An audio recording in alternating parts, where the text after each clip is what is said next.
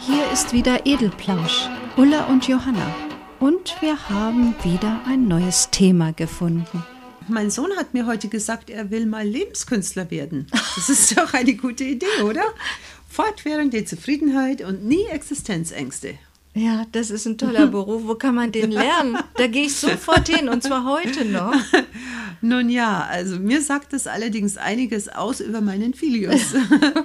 er hat es nicht so mit dem Lernen. Mhm. Er macht lieber die Dinge, die ihm Freude machen. Auch mhm. in der mhm. Schule. Mhm. Und vom Pflichten, ja, da will er mal gleich gar nichts wissen. Mhm. Ich kenne ihn. Da hat ihn wohl ein Lehrer gefragt, was er denn eigentlich mal werden möchte. Und diesen Berufswunsch hat er mir zu Hause dann auch gleich untergebreitet. Aha, dann weiß er aber offenbar schon, was das ist, oder? Ein Leben nur zum Vergnügen. Sag mal, äh, nachdem wir ja alle nun äh, nur einmal leben, sollten wir das im Grunde genommen alle zumindest ein wenig so sehen, findest du nicht? Das Leben kann doch nicht nur aus Pflichten und Mühen bestehen. Also du meinst, alle sollten Lebenskünstler werden wollen. ja. Ja, Johanna, das wäre schon schön, wenn es mhm. so ginge. Nur leider muss man sich ja irgendwie am Leben erhalten. Also ich ja. frage mich sowieso, wie die sogenannten Lebenskünstler das machen. Ja, das ist, da muss man sich mal fragen, was verstehen wir denn darunter? Vielleicht müssen wir erstmal den Begriff klären, weil Lebenskunst, äh, Lebenskünstler, die Kunst zu leben, das fällt mhm. mir alles so dazu ein eigentlich traurig, wenn man zum Leben ein bestimmtes Können braucht, denn Kunst kommt ja von Können. Mhm. Ist dann ein Lebenskünstler mit bestimmten Fähigkeiten ausgestattet?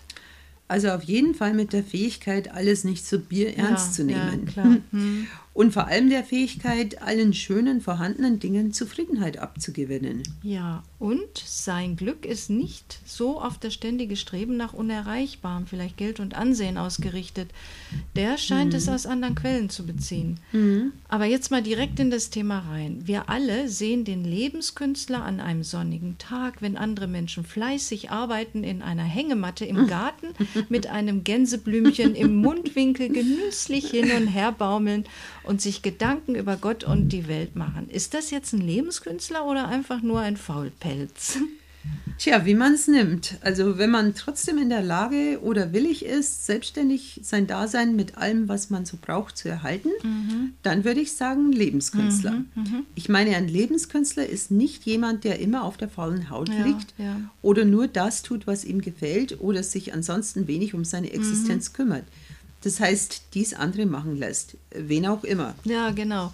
Also das sehe ich auch so. Der Mensch, der mit äh, den ihm zur Verfügung stehenden Mitteln und Fähigkeiten mit sich und seinen Mitmenschen im Einklang lebt, sich nicht beirren lässt und auf seine Intuition hört, mhm. das ist für mich ein Lebenskünstler. Mhm. Also für den es nicht wichtig ist, was andere über ihn denken genau. und wo sie ihn mit äh, in ihrer Werteskala einsortieren. Mhm. Der aber auch selbst andere Menschen sein lässt, wie sie sind. Also der selbst die anderen auch nicht einsortiert oder vorverurteilt. Ne? Ja, ja. Allerdings schätze ich nur, mein Sohn meint nicht diesen Art von Lebenskünstler. er meint, er will nicht arbeiten, ja, sondern ja. ernährt werden und ah. ansonsten so leben, wie er will und das tun, was er will. Ja, ja. Das wäre ja dann auf Kosten anderer. Das ist keine Kunst. Das kann ja wohl jeder, denke ja. ich, ne, sofern er einen Dummen findet. Also da würde die Kunst ja eher darin bestehen, einen Dummen zu finden. Ja, sag das nicht, Johanna. Zum Beispiel gibt es wirklich viele Frauen, die es lieben, mit einem Exoten zusammenzuleben obwohl sie ihn ernähren müssen. Mhm, also diese mhm. Typen schaffen es einfach mit Charme und vermeintlichem Künstlertum, sie so um die Finger zu wickeln, dass mhm. sie sich in, in der Mäzenenrolle fühlen, also auch wohlfühlen ja, ja, und ja. nicht sehen, dass sie einem Schmarotzer aufsitzen. Ah, oh je. Ja, ja, das habe ich auch schon mal erlebt. Es ist wirklich interessant, wie diese Menschen das machen. Die haben nämlich ihre Wirte, sage ich jetzt mal, sehr genau studiert und analysiert. Also sie wissen genau, äh, wem sie sich in ihrer Absicht zu schmarotzen nähern können und wem nicht. Hm. Also übrigens, das sind nicht nur Männer, äh, nee. auch manche Frauen sind in dieser Rolle sehr perfekt. Ja, ja, ganz schön viele Frauen. Ja, ja. Also einige Frauen, sagen wir so. Ja. ähm, aber das jetzt nur nebenbei. Wir wollen ja nicht über Schmarotzer reden. Nee, genau. Aber der Grad eben zwischen Lebenskünstler und Schmarotzer, der ist ziemlich schmal, ne? Ja, das mag sein.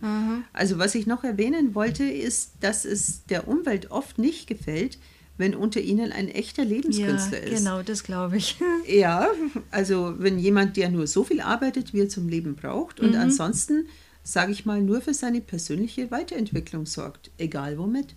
Tja, das ist dann Neid, den die anderen empfinden, wenn, äh, wenn die den so leben sehen, weil sie es wahrscheinlich selber auch gerne täten und sich nicht trauen. Ne? Ja, also ich frage mich dann nur, warum die anderen das denn nicht auch tun, anstatt über so einen Menschen herzufallen, der es wagt, nicht an allem herumzumäkeln, sondern die positiven Seiten zu sehen und auch einmal etwas zu riskieren, um eine unbefriedigende Situation zu ändern. Ja, äh, der kann sich das ja erlauben, heißt es dann. Der ist ja, Ja. noch jünger, alleinstehend, hat keine Verpflichtungen oder was es äh, sonst noch so an Ausreden gibt.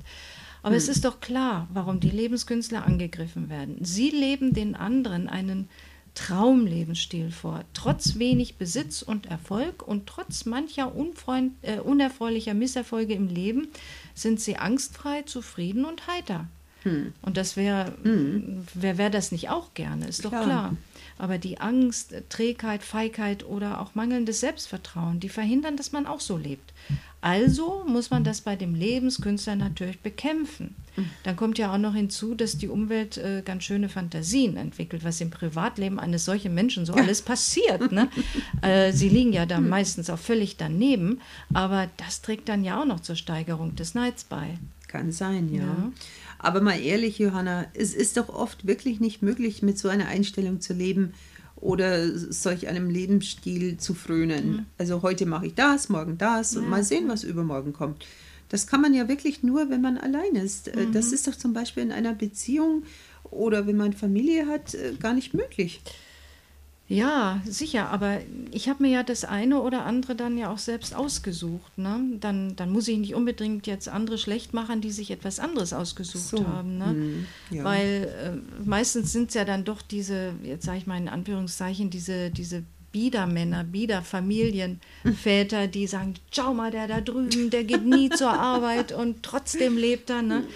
Also äh, nur weil ich da, äh, weil man da früher nicht auf diese Idee gekommen ist oder ähm, weil ich lieber Familie, Villa, Golfclub oder sonst was wollte. Man, das ist ja die Voraussetzung für Lebenskunst, gerade keinen Wert auf Statussymbole Ja, ja. zu legen, sondern eben mehr Zeit für das eigene Leben und die persönliche Entwicklung zu haben.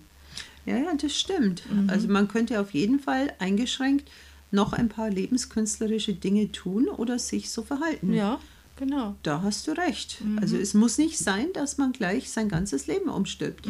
Einfach ein bisschen mehr Freude an den kleinen Dingen, eine schöne grüne Wiese, Vogelzwitschern im Frühling, Summen der Bienen, ein warmer Windhauch und so weiter, Ah. fröhliche Menschen. Herrlich. Ja. Also ich sehe das jetzt alles so vor meinem geistigen Auge. Es kommt ja jetzt dann bald Frühling, ne? Ja, Und dann eine Hängematte, Gänseblümchen im Mundwinkel und schaukelnd über die Welt nachdenken. hm, das gönnen wir uns mal im Frühling. Hm? Ja, klar. Und was denken unsere Hörer über Lebenskünstler? Vielleicht kennt jemand einen Lebenskünstler oder will Ja. sich, vielleicht will sich auch jemand über einen Lebenskünstler aufregen. Kann man auch bei uns. Genau.